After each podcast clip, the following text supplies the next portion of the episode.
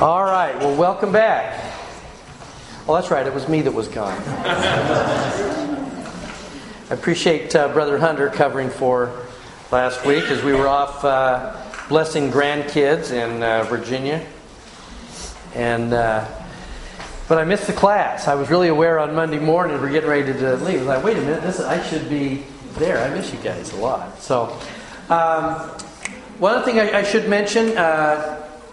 Uh, we were able to. Did I tell you how much we ended up donating uh, to uh, the first time temple patron funds? Is a, about twenty seven hundred dollars. You guys are awesome. Uh, and then also the uh, the toys that you delivered last time.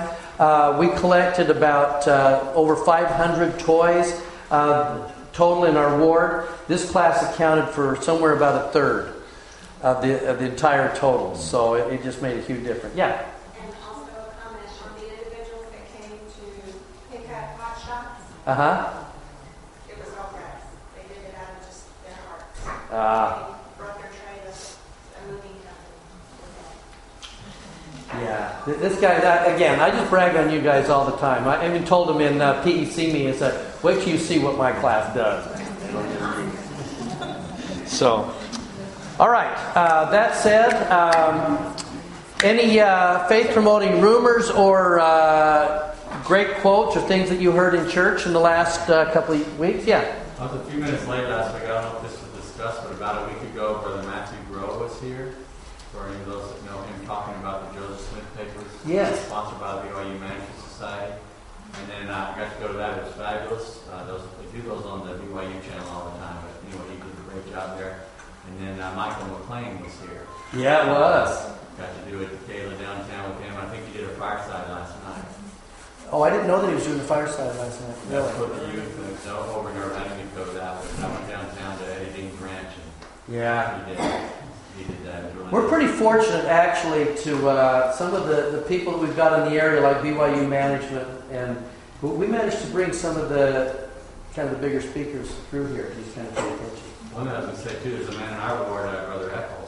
Is part of Yeah, our- yeah, but Steve Eccles is. So there's BYU professors I watch on TV showing up in our ward all the time. And there they are in the flesh. Yeah. Isn't that great? Uh, yeah. Um, I, I need verbiage.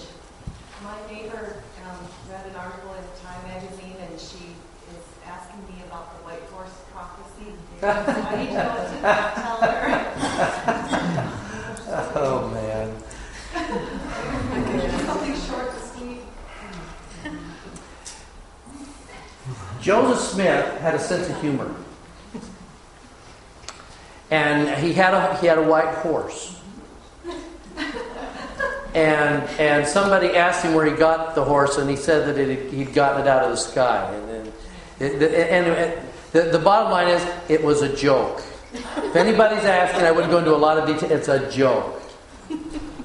But the word of wisdom is not. No, no, no. That's true. It, it is. I'll tell you, it is interesting. On uh, on Saturday morning, I was uh, uh, I was fortunate to speak to a uh, a regional uh, mid singles conference down in Austin, and we were in a um, we're in a big park, and so so I was kind of on a stage area, and, and we had all of these wonderful singles spread out across this hillside. Uh, and I was kind of wirelessly mic'd. So if you were anywhere in the area of the park, you were going to hear me spouting off. And I was talking a lot about uh, uh, that the Savior knows your name and knows who you are and the things that you're going through specifically. And uh, I noticed that there was one of the one of the singles had kind of dressed up more like he was like on a big bicycle ride, and he had kind of a funky bicycle out, outfit and and the way he was dressed and everything. And I thought, well, you're not going to attract very many uh, ladies that way. It's kind of goofy looking. Um, and as soon as I, when- I got finished speaking, uh, he made a beeline for me right after my talk, and he said, he says, "Listen, I was just down here bicycling, and I heard you guys, and I just came over to listen. This is marvelous. This is I can't believe what I'm hearing. You guys are great, you know." And behind me, everybody's putting on Mormon Mormon helping hands things because they're getting ready to clean out the park and reseed another area over here, and they're making little seed balls that they're going to throw out there and everything. And he just says, We need more of you guys. And he says, In fact, my family years and years ago heard this thing like they were in upstate New York about, I think, the founder of your religion and everything. I'm going right home and calling my mom and find out what the deal was. Uh, we're just so glad you guys are here. You know? Uh, well, that's awesome. You know, sometimes I don't think we realize the impact we have. Uh, but it's nice when we get those moments for people to hear things like that. So, great. Now, anything else happened in the last two weeks? Anything? Yeah. Um, on the Mark Davis show, Yeah. um, Kristen Bright was on there on Friday talking to him about basic beliefs of our church and has been invited back to talk to him. Um, and just because he said, Mark Davis said, well, it's looking more and more like we might actually have a Mormon president. Maybe we should find out exactly what these people believe. Probably wouldn't hurt. And, and anybody who has listened to that man in the past knows that he has a, he has had a very strong anti-Mormon bias. Well, he's been very much that Mormons aren't Christian and just live with it. They're good people, but they're not Christian. But It's going to be a fun period of time. Yeah. Who was that major Christian leader who said, you we're not cult? Uh, he's older. Well, Billy Graham, yeah, took the cult reference off of his uh, website after meeting with Mitt and, uh, and is taking some heat. And several of the schools in this area, Christian, uh, Trinity Christian Academy, and I believe Prestonwood have taken us off their list of, um, yeah, will not enroll. Really? Okay. so She just said a couple of the Christian, big Christian schools have taken us off the uh, watch list of people that they wouldn't, uh, you can't enroll your students because we don't want cult-like people influencing their children.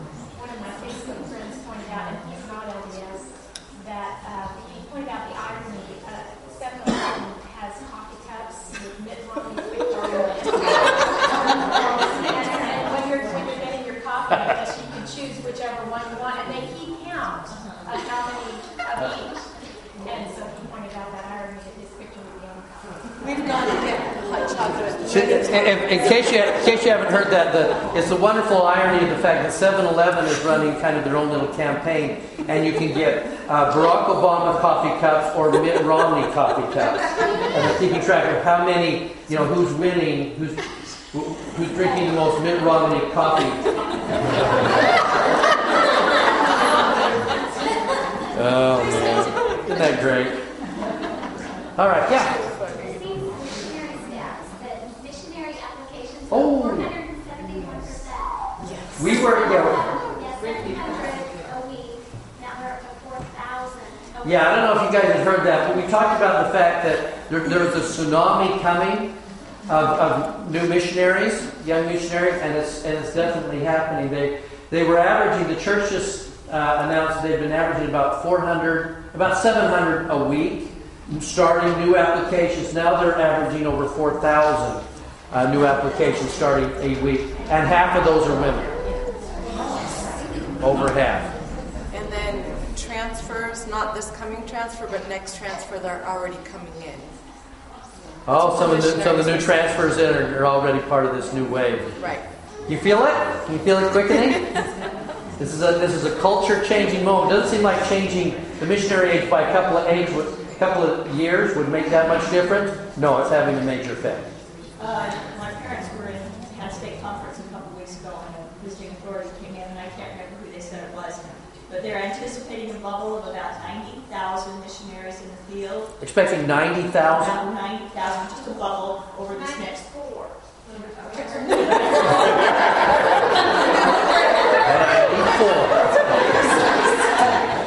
Anyway, then they figured it would even out to right around 70.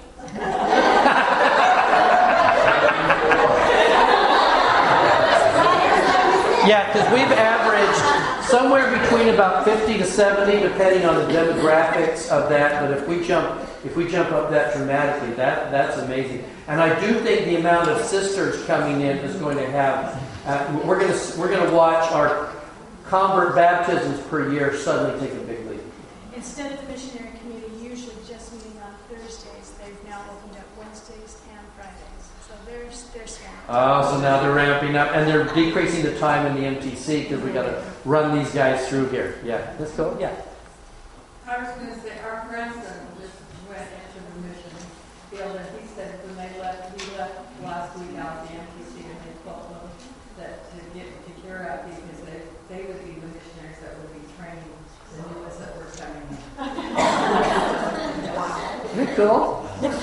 Um, my son lives in California, and he went to a singles um, conference that was multi-broadcast throughout the whole state. And Elder Ballard said to the, like, the singles who really need some hope in the future that we are on the brink of a time of economic prosperity. Elder Ballard said runner. To, really?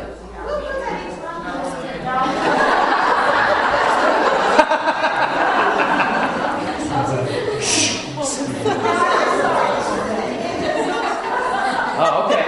beginning of summer, like in June or July, and, um, and he said barring any international cla- calamity. That things are going to get better to me. Where was your son? in California. Okay, so isn't it fun? Mormon Tabernacle Choir is supposed to announce a big announcement tomorrow at 10. And then Really? The Mormon Tabernacle Choir's got a big announcement tomorrow at 10. Do we know what it is? there we go. We're going to the inauguration.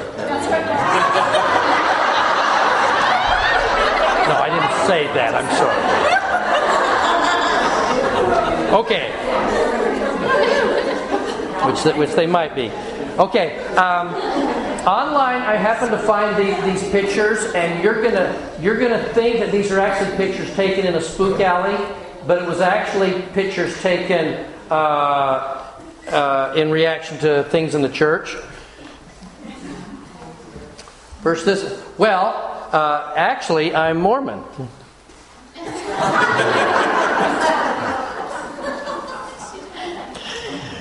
Okay. We will now hear from our High Counselor speaker. oh no!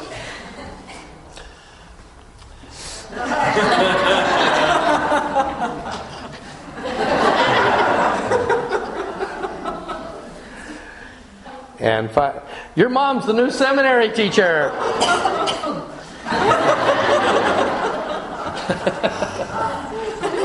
See, you think these are from a spook alley, don't you? But they're really not. It's really a church.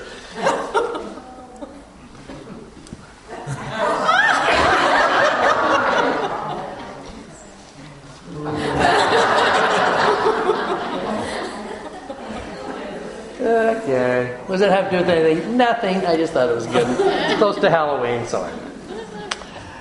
Okay.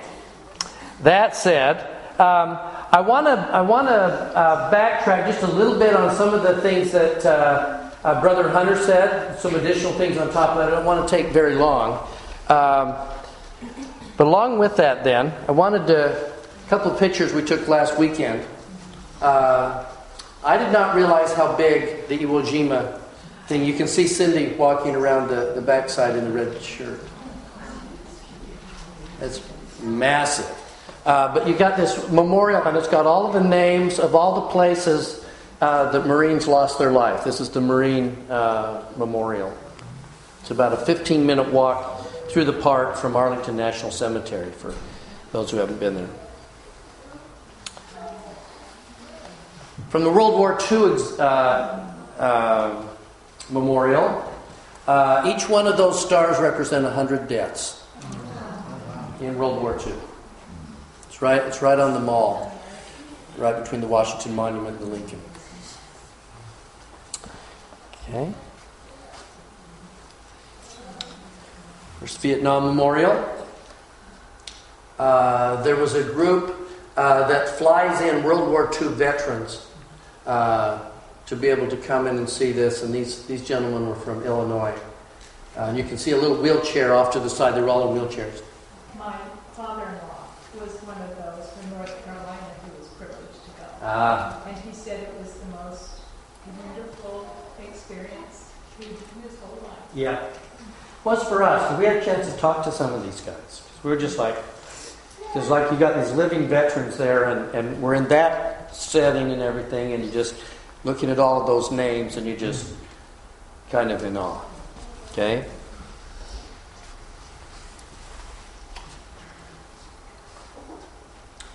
Arlington National Cemetery. Now, let me ask you, why do we, as a country, why do we spend so much time and energy and focus on these memorials? Something we'll never forget. Yeah, never forget the, the sacrifice, the ultimate sacrifice. Um, and by the way, as I was walking through this, uh, and we were walking up to the Tomb of the Unknowns uh, and, and, and looking out on that, um, I was just so impressed that outside of the Civil War, uh, the, all these guys died on foreign soil. Every, every time, foreign, and then and then once once we liberate, then we leave. We didn't we didn't turn into the next state. You know, we, then we come home and we bring our dead with us. In some cases, like Normandy, they're there, but in some cases, Arlington National Cemetery. In other countries, we just don't need to apologize to anybody, do we? Uh, but but here's these memorials, and and it's to help us remember the sacrifices that have been that have been uh, made. Now, against that backdrop, I, want you to want you to turn over to section 88, if if you could.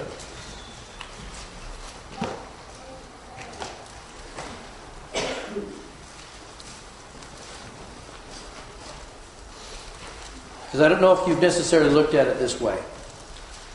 Uh, Verily, thus saith the Lord unto you, have assembled yourselves. You remember uh, last time I know that Marlo was talking about the fact that this was not a great time for Joseph. Lot was going bad.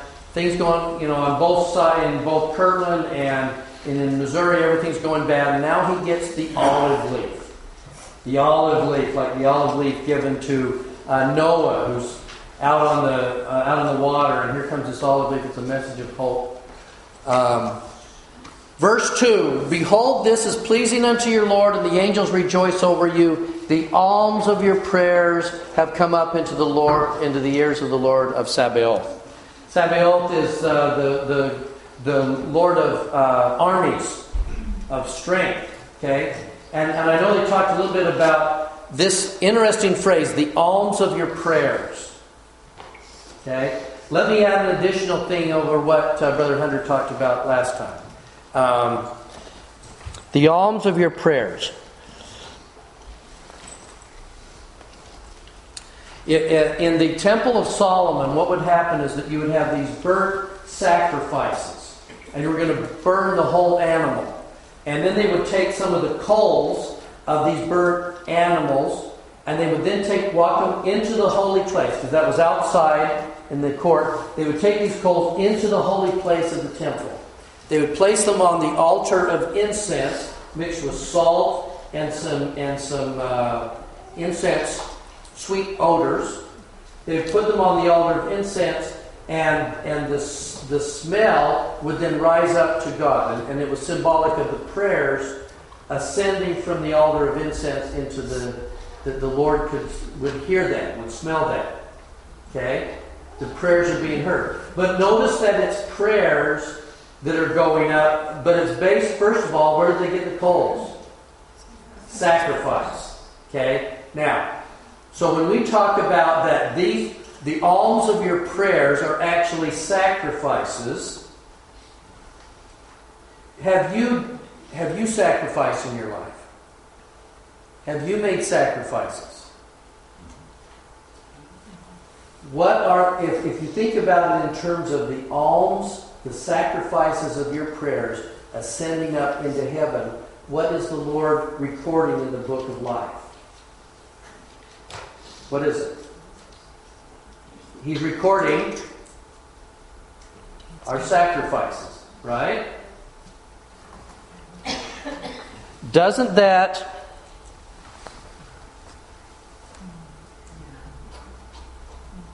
Why would the Lord remember your sacrifices?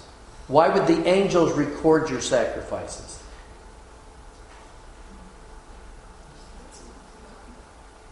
See, there are so many times that the things that you do go unnoticed, and I get that. And, and we kind of take some pride sometimes in being able to silently Especially, brethren, you, you know the Relief Society sisters are just kind of so good at kind of very quietly and sweetly running a meal over to somebody or taking care of something. And they do it without a lot of fanfare. Going to go watch somebody's kids for a little while. Nobody else knows. Except for who? The angels in heaven are writing it down.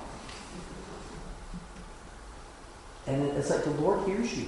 The Lord knows that you've done those things. And they are a memorial to you. They're a memorial to your goodness and to your sweetness and your willingness to sacrifice. Now, and those are the alms of your prayers. That when you pray and the angels are aware of your sacrifices, does it give a little extra oomph to your prayers?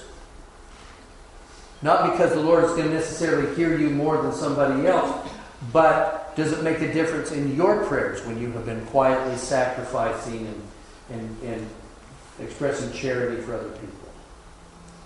Do your prayers have a little bit more room?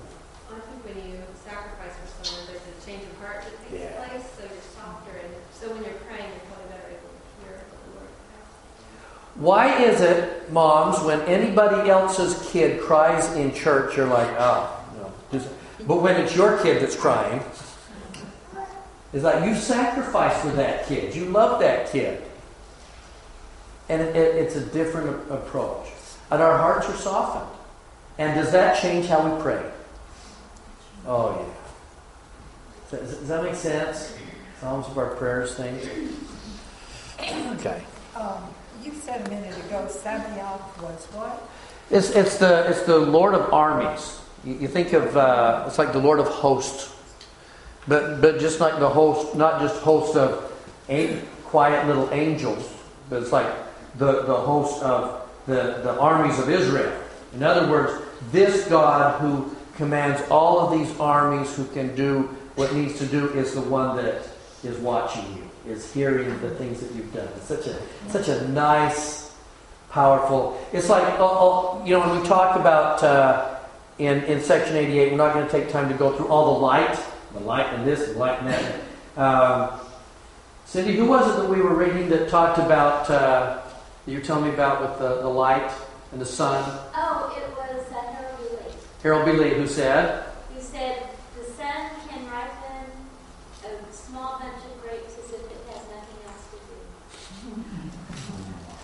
to do. in other words, this sun that can, that can uh, help everything grow, that reaches out to the immensity of space, has all this power and strength behind it, can also ripen uh, a bunch of grapes as if it had nothing else to do. And this same sun that does all of those amazing things, if that's filled with the light, can reach in and give you, giving you comfort on a hard day when your kids are driving you nuts. Or when your calling is making you crazy. Yeah. Who said that? Harold B. Lee.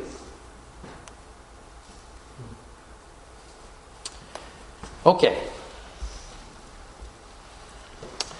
Along that line, let me give you. Uh, uh, some of you may have heard the story of uh, Ellen Nabor. Uh, Ellen Nabor, uh, in the early days of the church, joined, joined the church in England. Uh, very poor lady. Uh, made her way out in one of the fir- first few wagon trains coming out to Salt Lake. Uh, but she was poor enough, she only had one pair of shoes, and very early those gave out.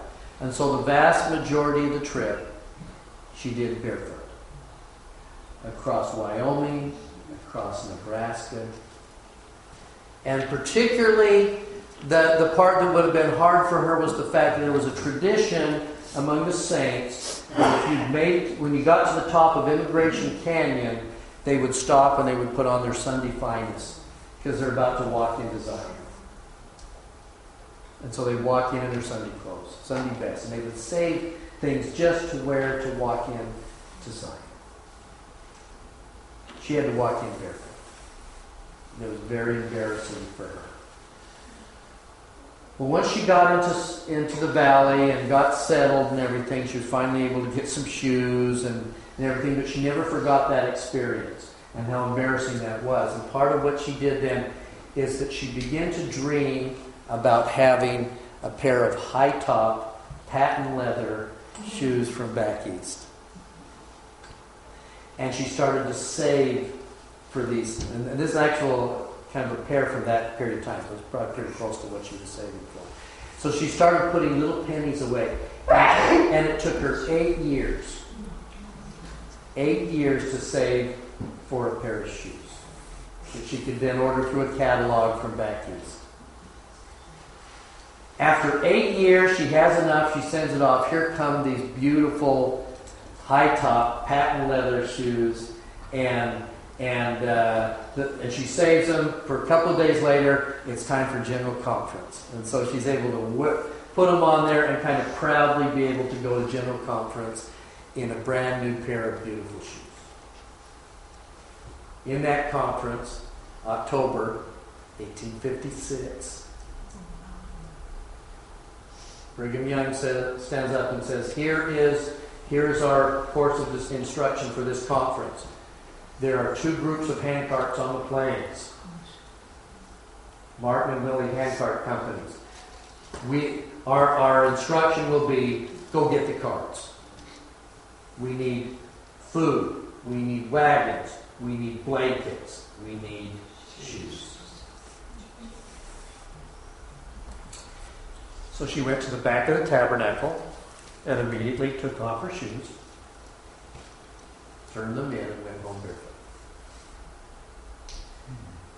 Now, about a month later, as they're kind of finally coming in, those wagons were dragging in, and they're just in horrible position. It was another tradition to greet these incoming groups as they were coming in, to try and see if there wasn't anything that you could do. And she went, she specifically went out to this, and instead of looking at faces, she was looking at feet. She wanted to know who had been the recipient of her shoes. She was glad to give them, but she just wanted to meet the person that was going to get her shoes.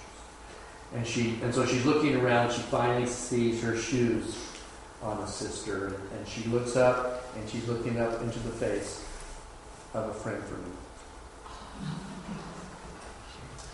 who had, who had not been a member of the church when she had left England eight years later, but had since joined the church and come out. And when they realized that she had been the recipient of her shoes, you can imagine. And I, and I think that that was the Lord's way of saying to Ellen, I hear your sacrifice. It's recorded, and I think you're going to get this little tender mercy to say, I heard you. And it's accepted. Bless your heart that this woman who had gone through the William Martin handcart experience now had a pair of beautiful shoes to keep her feet warm. And that it would have come from her friend from eight years ago. Lord kind of knows what he's doing, doesn't he? Now, one other thing that I wanted to mention uh, in the in the, the section previous. Along with that, and I think it goes hand in hand, there is a secret to receiving answers to prayers in section 88. I think it is the key. Because when we struggle, and you just kind of got one of those keys that is like the Lord knows your sacrifices. And He is aware of those. And even if nobody else does, He hears them, He sees them. But isn't it? We get this beautiful little indication in section 88 if you want to turn over to uh, verses 62 to 64. Because one of the things that we run into quite a bit is people that don't believe that they've necessarily had their prayers answered. I'm praying and I can't get through, or I'm praying and it's not being heard. And here's what he says Verily I say unto you, my friends, I leave these sayings with you to ponder in your hearts. This commandment I give unto you. And here it comes. Here's the key. That ye shall call upon me when? When I am. Think about those times that you're sitting in sacrament meeting, or you're sitting or general conference, or you're reading the scriptures, and you feel the peace and the warmth that's there, and, and you might walk out of that meeting and go, wow, the Spirit was really strong. If you're feeling the Spirit, and you have a question in your mind about something that you need to do, when should you ask? Right there. Now. Now's the moment. You feel the Spirit, ask. He says, Call on me when I am near. And if you do that, he says, Draw near unto me, and what? I will draw near unto you. Seek me diligently, you'll find. Ask, you shall receive. Knock, it shall be open. Whatsoever ye ask the Father in my name, it shall be given. That is expedient. But when do we do that? When He's near. I just think it's a beautiful key. What if you're on your knees and you're praying and you just feel His warmth, and then you go, now, now ask. He's near. Ask the question. And then, listen. Isn't that awesome? Now, there's a reason why it is that he's going to preface these kind of things at the beginning of section 88. Because section 88 was, was given at a particular time with a particular goal in mind for these brethren that had just been out serving missions, they were coming back. Um,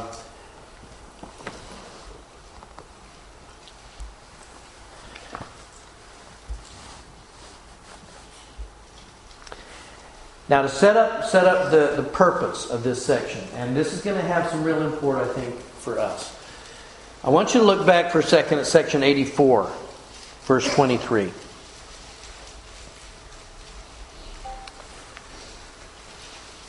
Now, Moses plainly taught the children of Israel in the wilderness and sought diligently to sanctify his people that they might behold the face of God. Now, my question is why? Why would he be so anxious that they see the face of God? Remember, he was trying to get them to do it in the first place. And, and remember, he comes down off of the mount, and they're like, Whoa, we can't handle that much light, wear a veil. And then he says, Well, you know what? You can see what I've seen. Come with me. Come up the mountain. And they said, No, you do it. You tell us what he says. We're not, no. And by the way, I would even extend that to you as a group without raising hands. How many of you, if I said to you, um, I've just received word that outside of this back door here, the Savior is actually standing those of you who want to meet the Savior can do so in about 10 minutes. How many of you would go there? And how many of you would go there? How much are you glowing when you say that? Yeah, that's right. You kind of look at yourself and like, okay, am I ready to stand in front of him? Or do I believe I'm not perfect enough to stand in front of him? Or do I recognize I'm not perfect and he loves me anyway? But I want you to feel for just a second what was your first reaction? Would you go there or would you go there? Or would, how many of you would break the door down right now to go get there, whatever it would take to get there? Absolutely. In some sense about how you hold yourself and feel you at the moment. But why is it that he would be so anxious that they behold the face of God? The reason might be uh, the people would be easier to govern and easier to be more easily entreated to follow what he's If they understood what it is that, okay, it'd make administration easier. Well, he had just experienced that. When you Yes. something wonderful, you want to share it. Isn't it like a Lehi type of moment? You know, the fruit is great, man. Where's the family? You ever walked out of a movie and you went, "Oh, I, people got to see this." I was thinking about that on Saturday. We, we made our way to the to the uh, Nirvana for me, which is Salt Lake Barbecue, and I was just in the middle of eating a rib, and I went, "Oh, I got to get my family."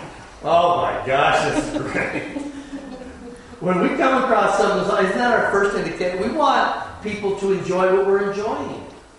And he was filled, and, and if you were in the presence of God like Moses was, what would you be feeling? Oh man, great joy. And what do you want? You want to share?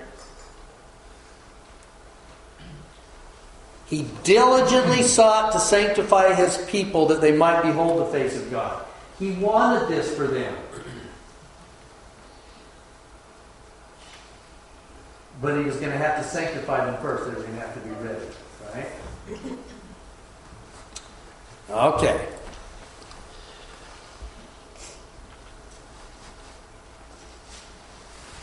So here comes here comes verse 68 of, of section 88.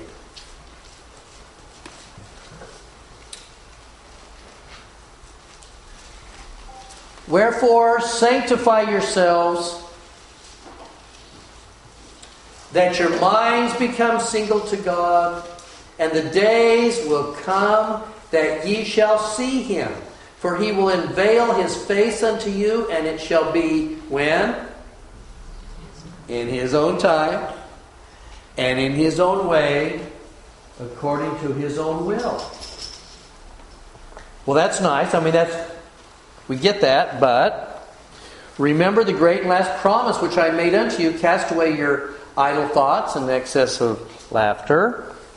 Tarry ye in this place, and this place is Kirtland, and call a solemn assembly. Now, let's say that let's say that you came let's say that you came to state conference and you heard your state state president say state president say this.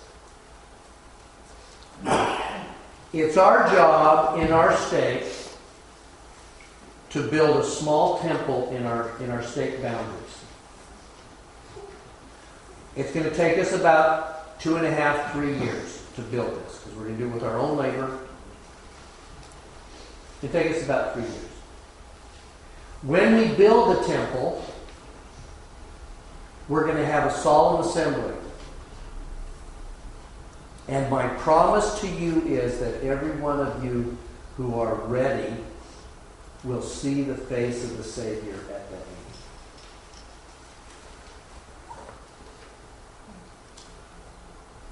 meeting. Now, how would that affect your next three years?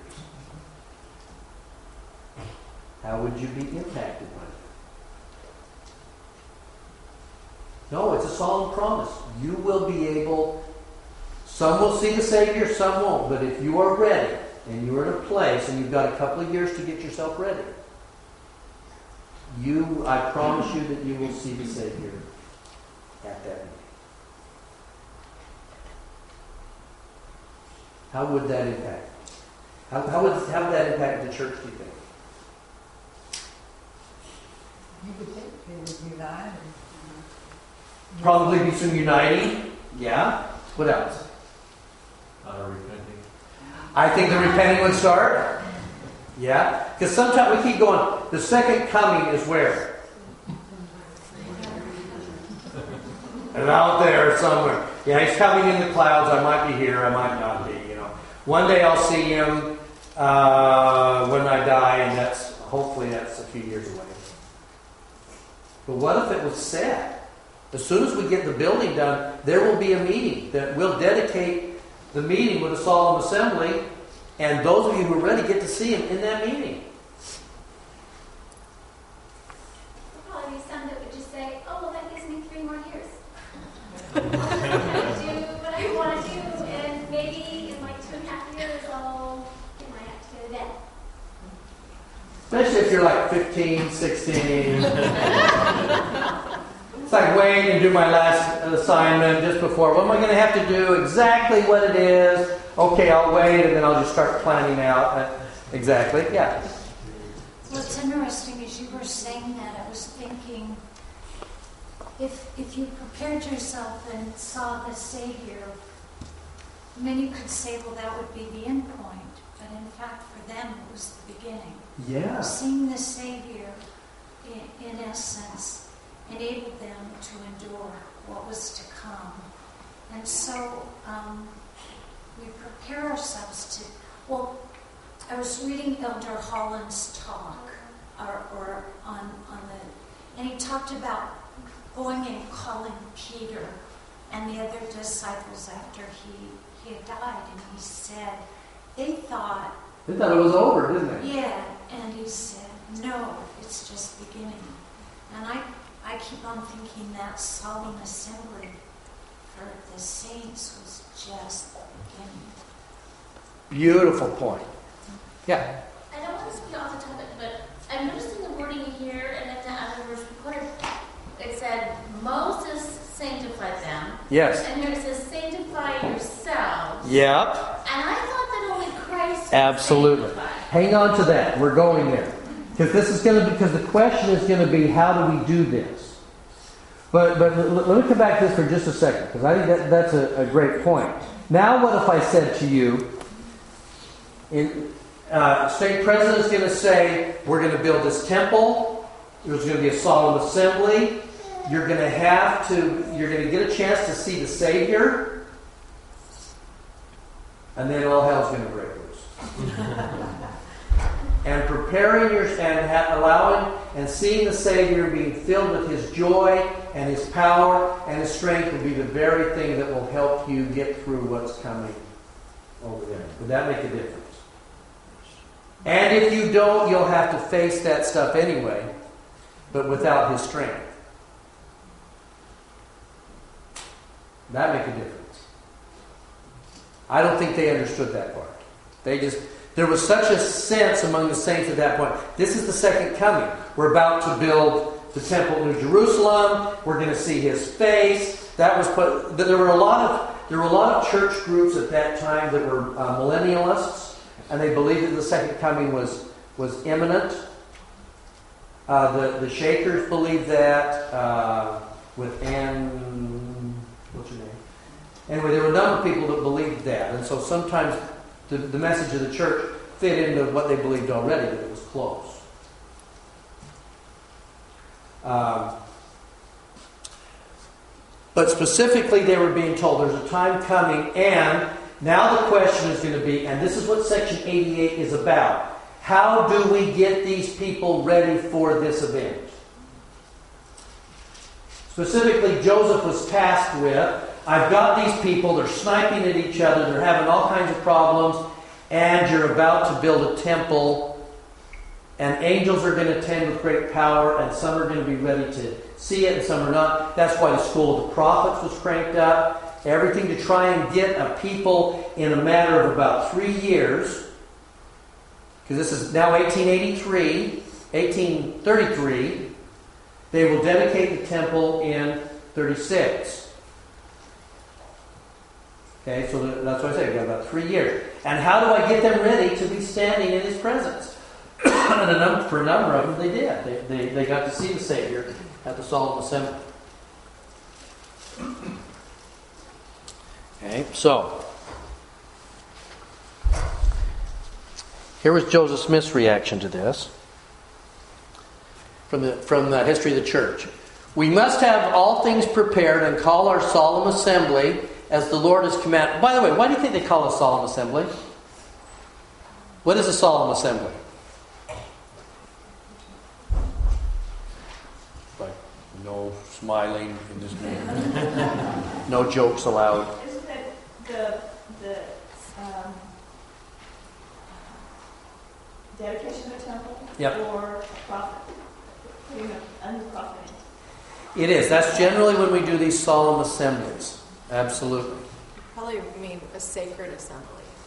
A sacred assembly would be a good way to say that. I remember when uh, Years ago, when President Hinckley was uh, sustained as president of the church, and my son and I, uh, McKay, were desperately trying to get into the tabernacle then, uh, to get into the solemn assembly to see that, and we had we'd gotten there late, and so we were in line, we actually got into the afternoon session, but we didn't get into the solemn assembly.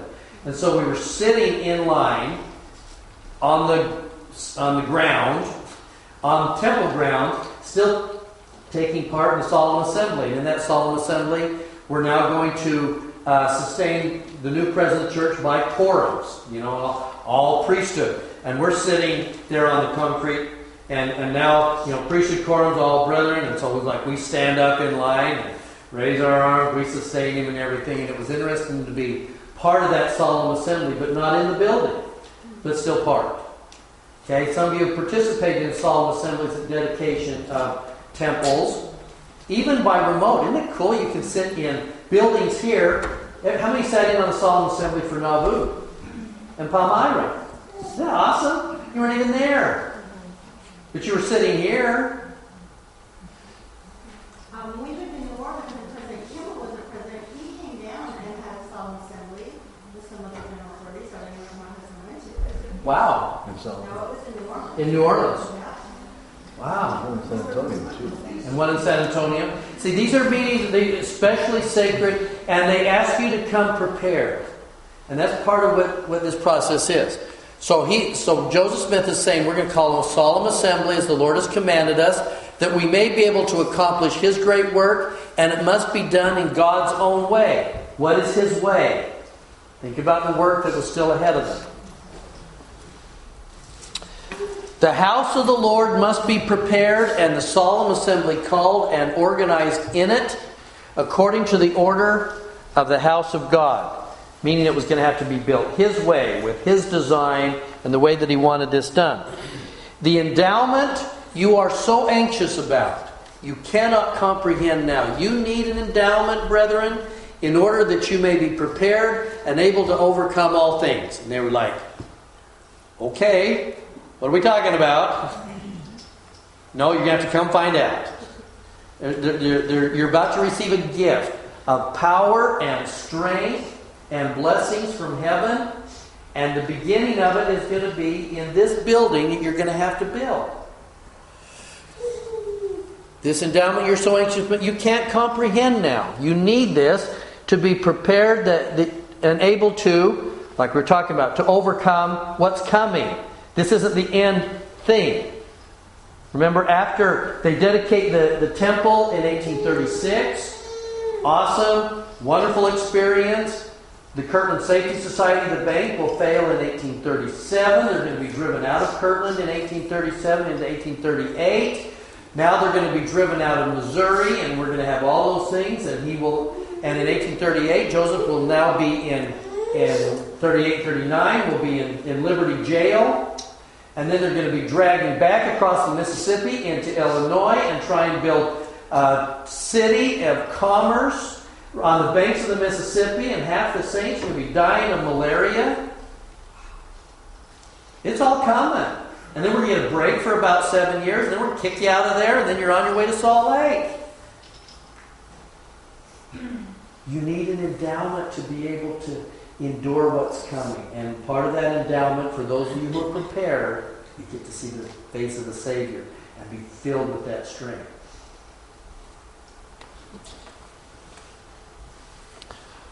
All who are prepared and are sufficiently pure to abide the presence of the Savior will see him in the solemn assembly. Okay, so let's do it. Let's let's get ourselves ready. Let's prepare the saints. Feel like you're ready now?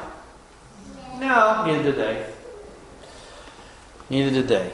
Okay, so how are we going to do this?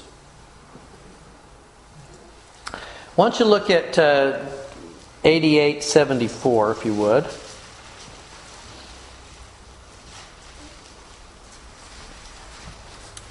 Okay. Who can, re- who can uh, read that for us? Who's got it? Okay? 74. Uh huh, 74. Listen, listen close because you're about to get several steps about how do we prepare and put ourselves in a position to be standing in front of the Savior. Okay? And I give unto you, who are the first laborers in this last kingdom, a commandment that you assemble yourselves together. Okay, stop. There's the first one. First of all, you need to assemble. Well, I don't need to go to church. I get closer to God when I'm out in the woods or on my boat.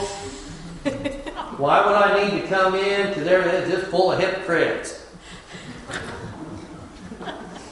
Me and my family, you know, we go to Disneyland. We're, we're, both just, we're doing family things. Why do we need to assemble? That's where the strength is. That's where the power is. Where the sacrament is. First of all, you need to assemble. Okay, then what's the next part? And organize yourselves. Oh, now we need to be organized. So not only is it not going to be chaotic, we're going to be organized into quorums, classes, families, all of those kind of things so that we can. And there's a reason for this organization, the assembly. Let's keep going. And prepare yourselves. Oh, then we need to be prepared. So part of the assembly and organizing means this is how we're going to be prepared. This is how we're going to be with uh, how we're going to get ready. So next part is and sanctify yourselves. Oh, okay. So here's the question that was just being asked: Can we really sanctify ourselves? He's about to explain how the sanctification process happens. Yea, purify your hearts. Okay, and and cleanse your hands. Yeah. And your feet before me. That that I make make you clean. How do we sanctify ourselves? He will make us clean. Right? Now, by the way, we've heard this phrase before, haven't we? What are, what are we repeating here? He that hath clean hands and pure heart. Okay? Now,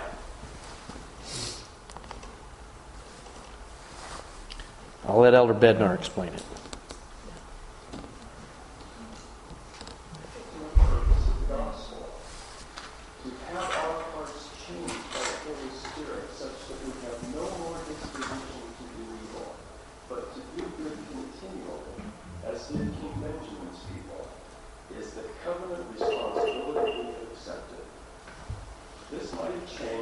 not simply the result of working harder or developing greater individual discipline.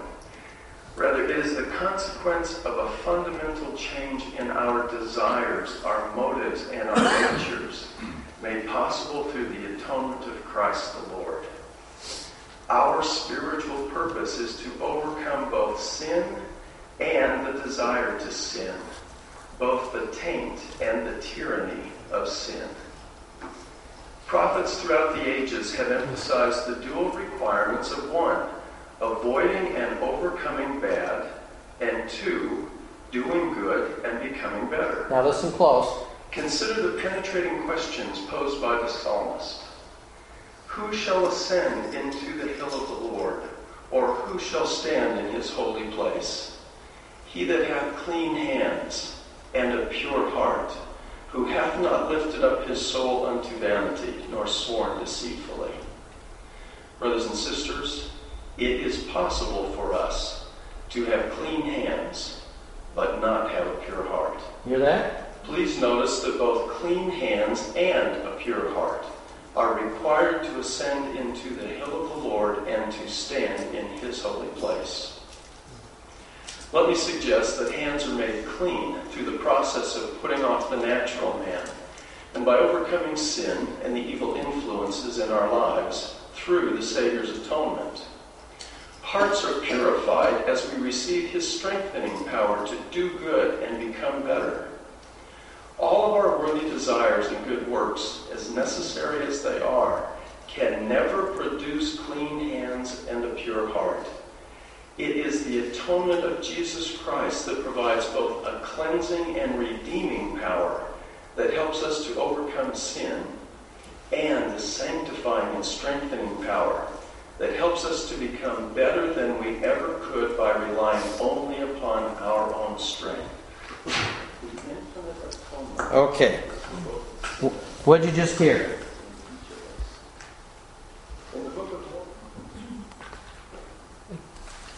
How do we do this? We have to do our part by repenting and having the desire. And that we call clean hands. But that, but he says that's not enough. He says many of us as Latter Day Saints have clean hands. Then comes the second part, which is the pure heart. How does that happen? Only the atonement can create a pure heart. That's what he's saying. With clean hands, we do our, our share, which in, in, if you look at the entire thing, we mess up on a regular basis, but we're still doing our best. We're still trying to do it, and then we fall, and then we repent, and then we take the sacrament, and then we keep moving. That's clean hands time. But then he says, ultimately, to be able to be purified and sanctified to stand in that solemn assembly and see the Savior, we also then have to have pure hearts. And that has to be cleansed by fire. And that's only done through the atonement of Jesus Christ. Only He can cleanse our hearts. And, and what is the result of that cleansing? How do I know that that has taken place? Oh, what a great question. She's saying, How do you know that that has occurred? No more have the desire to sin.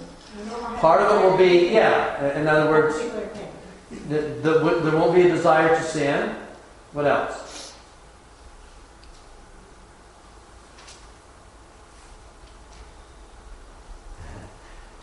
Because some of you are saying, okay, does that mean like I'm waiting for the switch to be flipped? You know, on, on Sunday, not pure heart. then it happened Monday morning, pure heart, no more sin. You want to improve. It's a, it's a process, isn't it? It's a slow cleansing process because he talks about the strengthening power, the enabling power of the atonement to help us on a daily basis. So that when those tribulations and trials come, then that's the test of whether you have. Oh, the tribulations tell us kind of where we are, don't they? That, that- that's, a, that's a great point. If you're not sure, let, take a look at how you respond to tribulations. It's kind of a signpost that says, Where am I in the road? Yeah.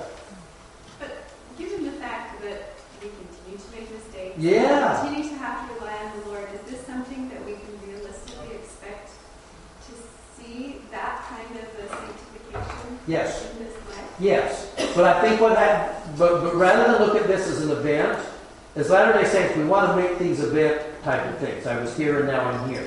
This is a process, and so I think we become more pure and then less pure, and then, uh, you know, we keep striving, and then He lifts us, and then we take a step back. It's, it's a process, yeah. That's what I was going to say. It's kind of like conversion. I don't think it's ever anything that you can just check off. Right. Yeah, we did it. We're there. Yeah. We, we are so anxious to be checklist Mormons. That's why. That's right. That's why we don't do the sacrament like once in our lifetime. We need it every single week. One of the ways that I know, for instance, that I feel like I'm closer on the purification thing, and then I can tell that I've been farther away. One of my signposts. Uh, Joseph Smith. If you look at all of the first vision accounts that he gave of that experience, one of them that is not in, in our scriptures that he gave at another time, describing that experience with with the first vision is he talked about seeing the Father and the Son, and he said, I saw many angels on that experience. And then he said, after he walked out of the grove, he said, For days afterward, I was filled with great love for all men. That's why it had to be, there's a painful moment you have to think when he's just so filled with love, and he goes back to Reverend Lane and he says, It worked. You said, Ask God. I asked. He, he, he was there. He told me that my sins were remitted. it worked. Thank you. And, and, and Reverend Lane is saying, It's of the devil, boy. You know, in early days, people say, well, uh, sometimes distractors to the church will say, well, how come Joseph Smith didn't talk about it very much?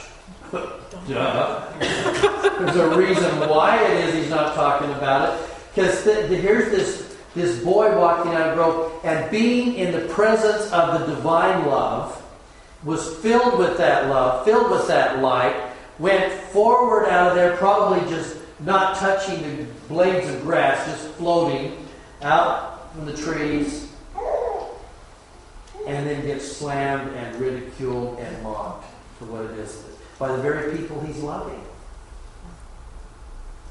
But if you think about the times that you're closest to the Spirit, think about the amount of love that you feel towards other people. Isn't that a sign that your heart is purer? That there's a purification process going on? I think that's one of those signs for me.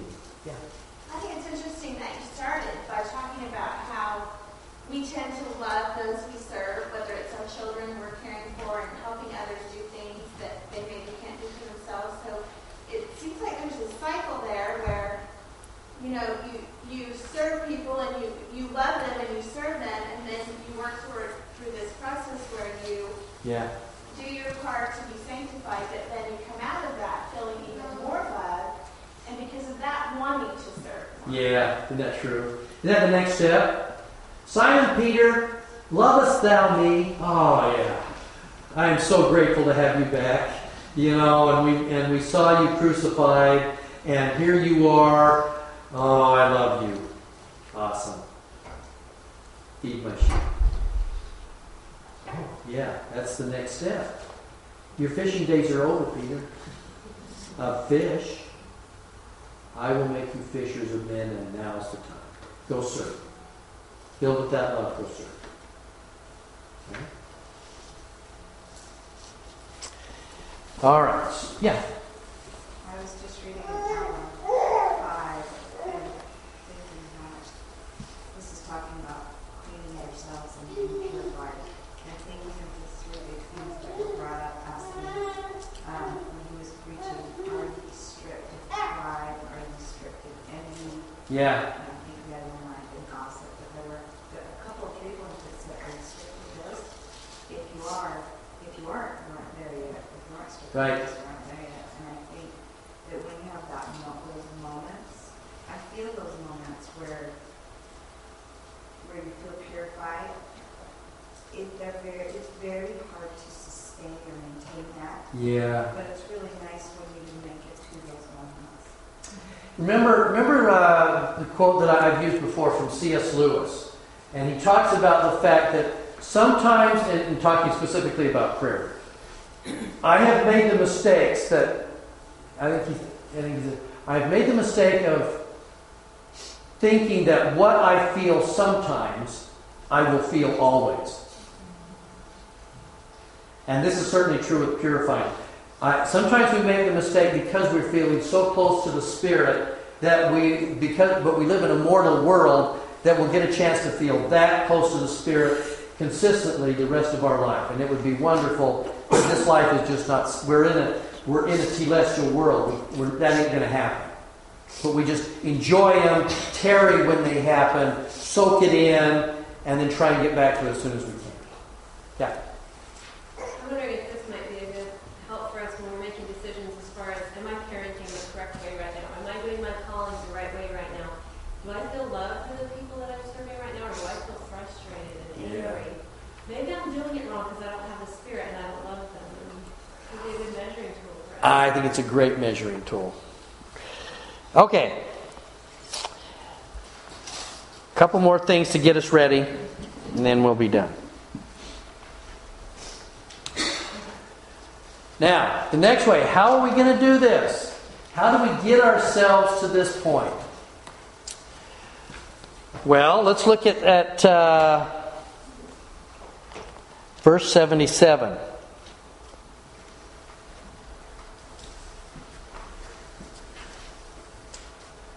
And I give unto you a commandment that ye shall teach one another the doctrine of the kingdom. Now, how many times, though, in your experience, if you're called to teach a class or teach from the pulpit, we call those talks, do you shy away from them? Are you're scared off by those? And he says, "My job, what I need you to do is, is teach ye diligently, diligently meaning, Hang in there, do your best shot. And then an interesting thing happens. Teach ye diligently and what? Oh, isn't that nice? My grace will be there. Shall attend you that you will be instructed more perfectly in theory and principle, in doctrine, in the law of the gospel, in all things that pertain unto the kingdom of God that are expedient, expedient for you to understand. Ah, isn't that great? You ever walk away from class? I, I know I certainly do every week. Who learns more, the teacher or the students? Sure, because you put in the time and energy and focus to, to put it together. That's how it works. So I think it's fascinating that he says, Teach ye, you teach, my grace will be sufficient, and you will be instructed more perfectly.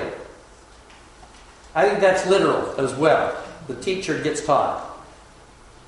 And certainly all of you have had the experience, have you not, where it's like your mouth opens and you hear wonderful things come out. And you go, wow! And then you forget them. And then you, for, then you forget them. Yeah, because then you got to, you're still teaching, you're still talking.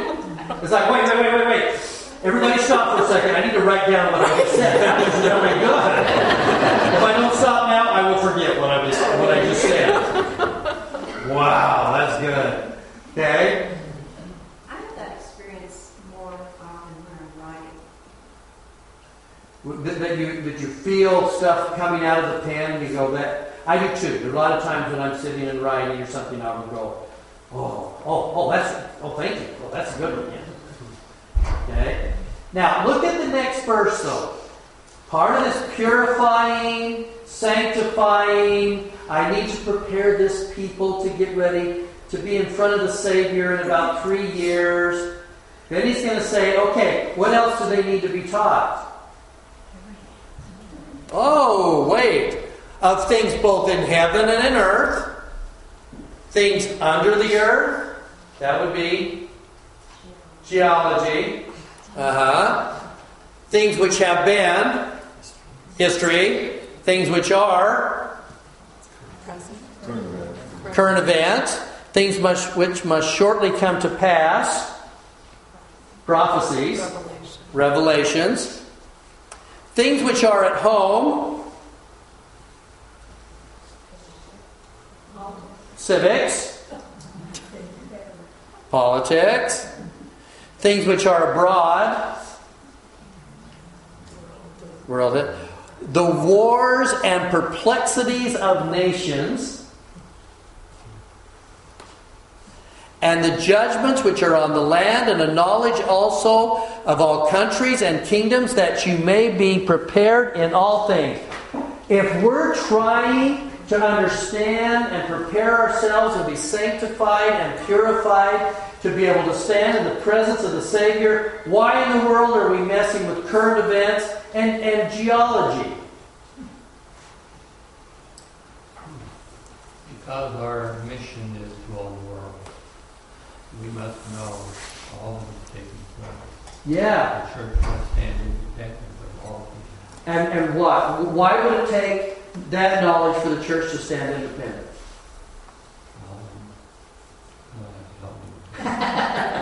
Why would you think? Why, why would we need that, Cecily?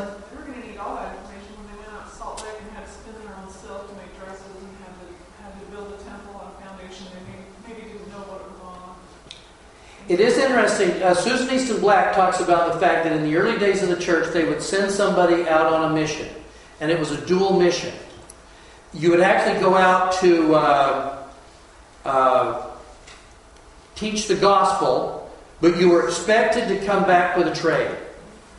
You were expected to come back with knowledge that you could then bring back to Zion. So you may go, you may go out to teach the people, come back with cooper trade so you can actually make barrels. Somebody, I mean, they, we sent people on missions like uh, Minerva Teichert on, on missions to learn how to paint. She's going to come back and she's learned French Impressionism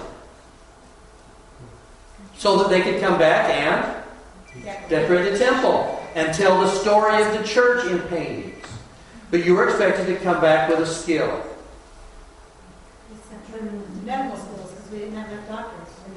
And then off, and off to New York and stuff like that to learn that and bring those skills back. Absolutely. Okay? But, uh, but let's come back to the idea so that the church can be independent of all nations. Why would we need to know politics and civics and all of that? So that we can be prepared to see the Savior? Doesn't fit. We have to make decisions that will help steer through the Yeah? Well, it's all about learning and knowledge and understanding and, and being more like the mother who gets it all. He kind of understands how to do all that stuff. And remember, when, he, when, when the Savior said, All things are spiritual, and there's not anything that I've ever given you that's temporal, then you begin to understand that even can you learn about the Savior in geology? Can you learn about the Savior in history? Can you learn about the Savior in all these different things? How about with civics? How are we supposed to go into other countries and teach them about the gospel if we don't understand their local customs?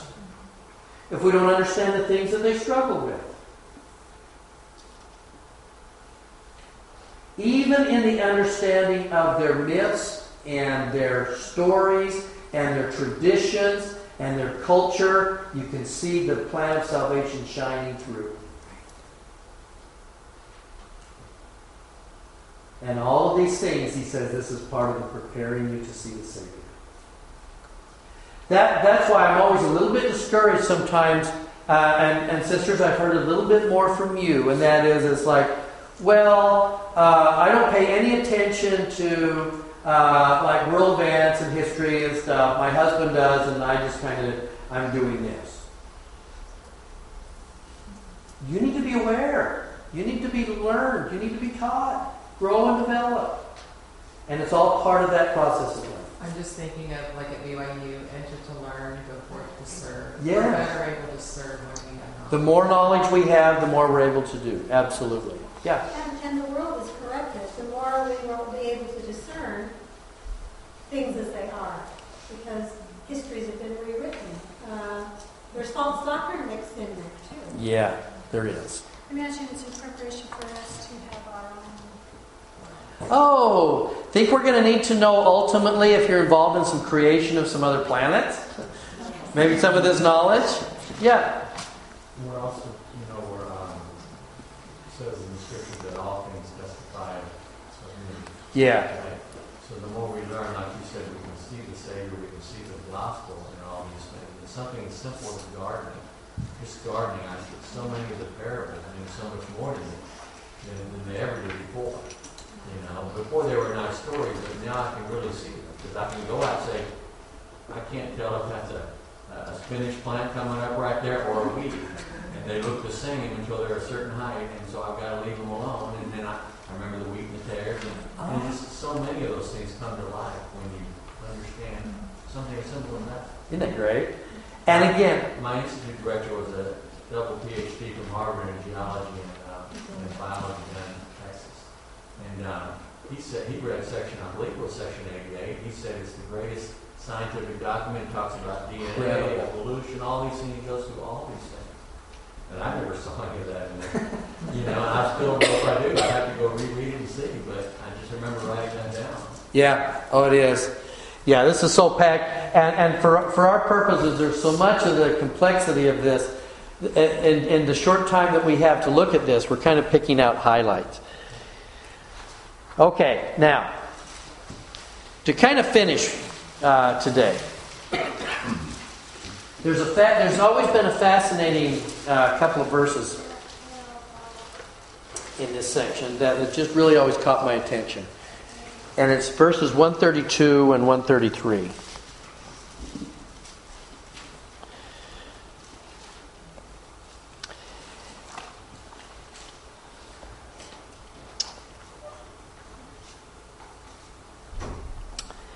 Now, part of what happened, if we're going to prepare a group of uh, particularly priesthood leaders to have to officiate in the ordinances of the temple that we have coming up, we've got to somehow get them ready. And so they instituted the School of the Prophets.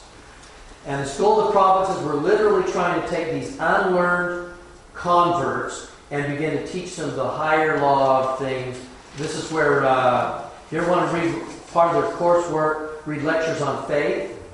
Uh, very deep discussion of what faith is and how it works, and it's a principle of motion in all living beings and everything that creates faith. And they, they were just immersing these brethren, and, and Joseph would have them be there like all night, and they're just studying all night. And they, and they brought in a Hebrew teacher, and so he's teaching them Hebrew. You know, they're just trying somehow to create educated men and women ready for everything that was about to come. Now, in order to do this, though, it was a fascinating piece here where he's, uh, and we get a little bit of window into the school. Okay, be the verse 128. This will be the order of the house of the presidency of the school. Uh, he that is first in the house of, of God, uh, in a place where the congregation may hear his words. Uh, he cometh into the house of God, uh, for he shall be first in the house. And look at this, verse 130. Behold, this is beautiful. It's almost like the, the Lord stopped for a second, and he's about to set this up, and he goes, Oh, this is beautiful. like this little exclamation in there. Wow, and this is really good. Yeah, it is. This is beautiful. 131. Let him offer himself in prayer upon his knees before God in token or remembrance of the everlasting covenant. Now, it's the first one. Now look at 132. This is before a meeting starts, or particularly when you're going to bring a new member of the school of the prophets in. And when any shall come in after him, let the teacher arise, and with uplifted hands to heaven, yea, even directly, salute his brother or brethren with these words. And here are the words that they would use in the school of the prophets. Okay? Look at this. Art thou a brother or brethren? I salute you in the name of the Lord Jesus Christ, in token or remembrance of the everlasting covenant, in which covenant I receive you to fellowship in a determination that is fixed, immovable, and unchangeable. To be your friend and brother through the grace of God in the bonds of love, to walk in all the commandments of God blameless, in thanksgiving forever and ever. Amen. Whew. Whew. It's too bad that we don't do that these days, right? We do. We did it in our ward yesterday. We read the new records into the ward. And what did we say? All of those you can welcome into the ward, please do so with the uplifted What did we just say in essence? You just think this is a simple, we're going to, we'll support it. Okay, we're going to recognize that they're here. No. Here's what you're actually doing. Our sacrament meetings are our, our school of the prophets now. As our Relief Society meetings of instruction and our priesthood quorums. Can you imagine if somebody moved into your ward and you said to them, Art thou a brother or sister?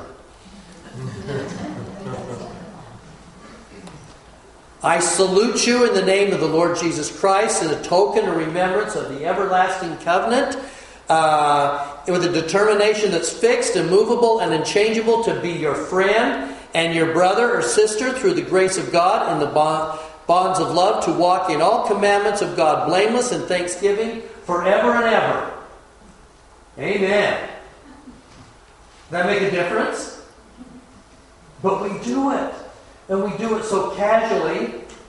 I'm sitting next to my grandson, you know. All in favor say aye. Aye. He's laughing. We're teaching him. This is what we're doing. If we just understood the full import of what a ward or a quorum or a Relief Society class is supposed to be, this is it. With a determination that's fixed, immovable, and unchangeable to be your friend and brother or sister. You're part of our ward. I'm responsible for you. You're responsible for me. You know, it'd be real scary if we didn't take that so complacently, wouldn't it? Yeah, and we do. It could be so exciting anymore. Yeah. We look at somebody and we think, oh, we're gonna have our hands full with them. I know. Critical. Oh, boy. instead of Taking them. Yeah, they're not quite as socially smooth. They look like they're struggling a little bit more. Oh my gosh, they've got five kids under the age of one and a half. Sacrament meeting's going to be on its head. Oh my God. Okay, we do that, yeah. I think on the other hand, that even though we are casual sometimes, I haven't we all felt the relief of, of finding a fellow member of the church when you're out somewhere. Yes. That is Yes. help the person gets, they understand that they're with me, they, we're together, we're not alone. Uh, You know, I had an experience years ago at a workplace where there were just two of us and we were in different departments, we didn't see each other all the time. But I found out that he was watching out for me, you know, and I was probably watching out for him. We do that, and there's a connection there. Uh, again, whatever our politics may be, the idea that there's a Mormon possibly being elected next week, or even the fact that he's even in that position, is still kind of, wait a minute, that's kind of cool. Had that experience with a woman that had worked at the school I was, in fact, she's the cafeteria manager. I did not have any idea that she knew that I was a Mormon. And I got this email from her the other day, and she said, every time they mention that Romney's name, I think of you. Wow. And I thought, you know, gosh, I hope I presented the right example, you know, because I wouldn't hate, I would hate to change somebody's mind because of that, you know. But I thought that we never know what we're saying when somebody is watching. And, and we don't have an idea just how important it is when we're meeting other Latter day Saints that there is a bond that is fixed and immovable to other members of the church. We need to recognize that. Yeah. I think back to a minute, um, for a minute to welcoming members and stuff like that. A few weeks ago when we had our primary program, and my children had invited several of our neighbor Oh, yeah. friends. Yeah. And we were all sitting in a long bench, all of us there, and it was interesting because on that Sunday there were a lot of changes in our board.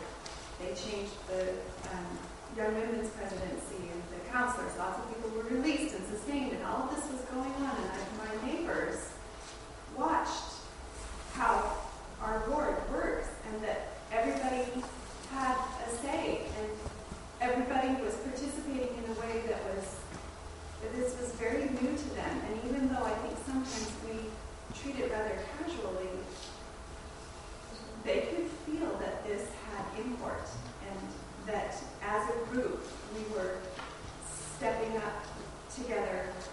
We, we voted Yeah, there was order. promise to sustain, and, you know, I like the words of this, the um, determination that's fixed and immovable and changeable. I think if we remember that when we're sustaining, that this is the type of offering that we're giving to Yes. those that we have chosen to lead us, um, it would make a difference in how we associate later on. I, I think it would. And, and let me just finish with this. I, I want to finish with kind of the experience again that I had on, on Saturday morning with this with this uh, good brother that just kind of wandered in, just riding his bicycle in the park in Austin, and he comes upon this group, and he and he sat down on the grass and listened for an hour to what it is that we were saying, and then he saw this this group of saints get up and don their their Mormon Helping Hands things to go do something environmentally friendly to, to help build up the park. And his expression on his face was, This is unbelievable. This is great stuff. It's kind of like I had no idea this is this is what you guys are. I don't think we realize just exactly what we have. But what we have is an organization that is prepared to help us be purified so that we can stand in the presence of God. And someday we'll, will really appreciate it for what it is, maybe more than we do now. Uh, I bear you my testimony that we're fortunate to be members of the church and fortunate to be part of this great organization. And I'm grateful to be a brother with you in that, in that process. And I leave this with you in Jesus' name. Amen. Amen. I Father, we thank you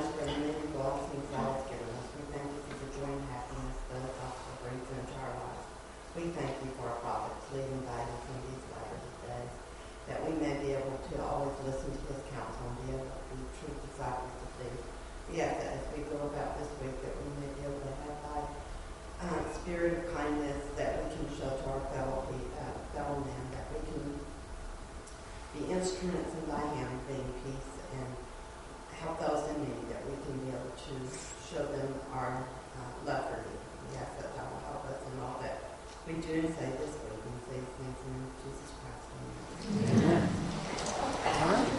Have a happy Halloween. See you next week.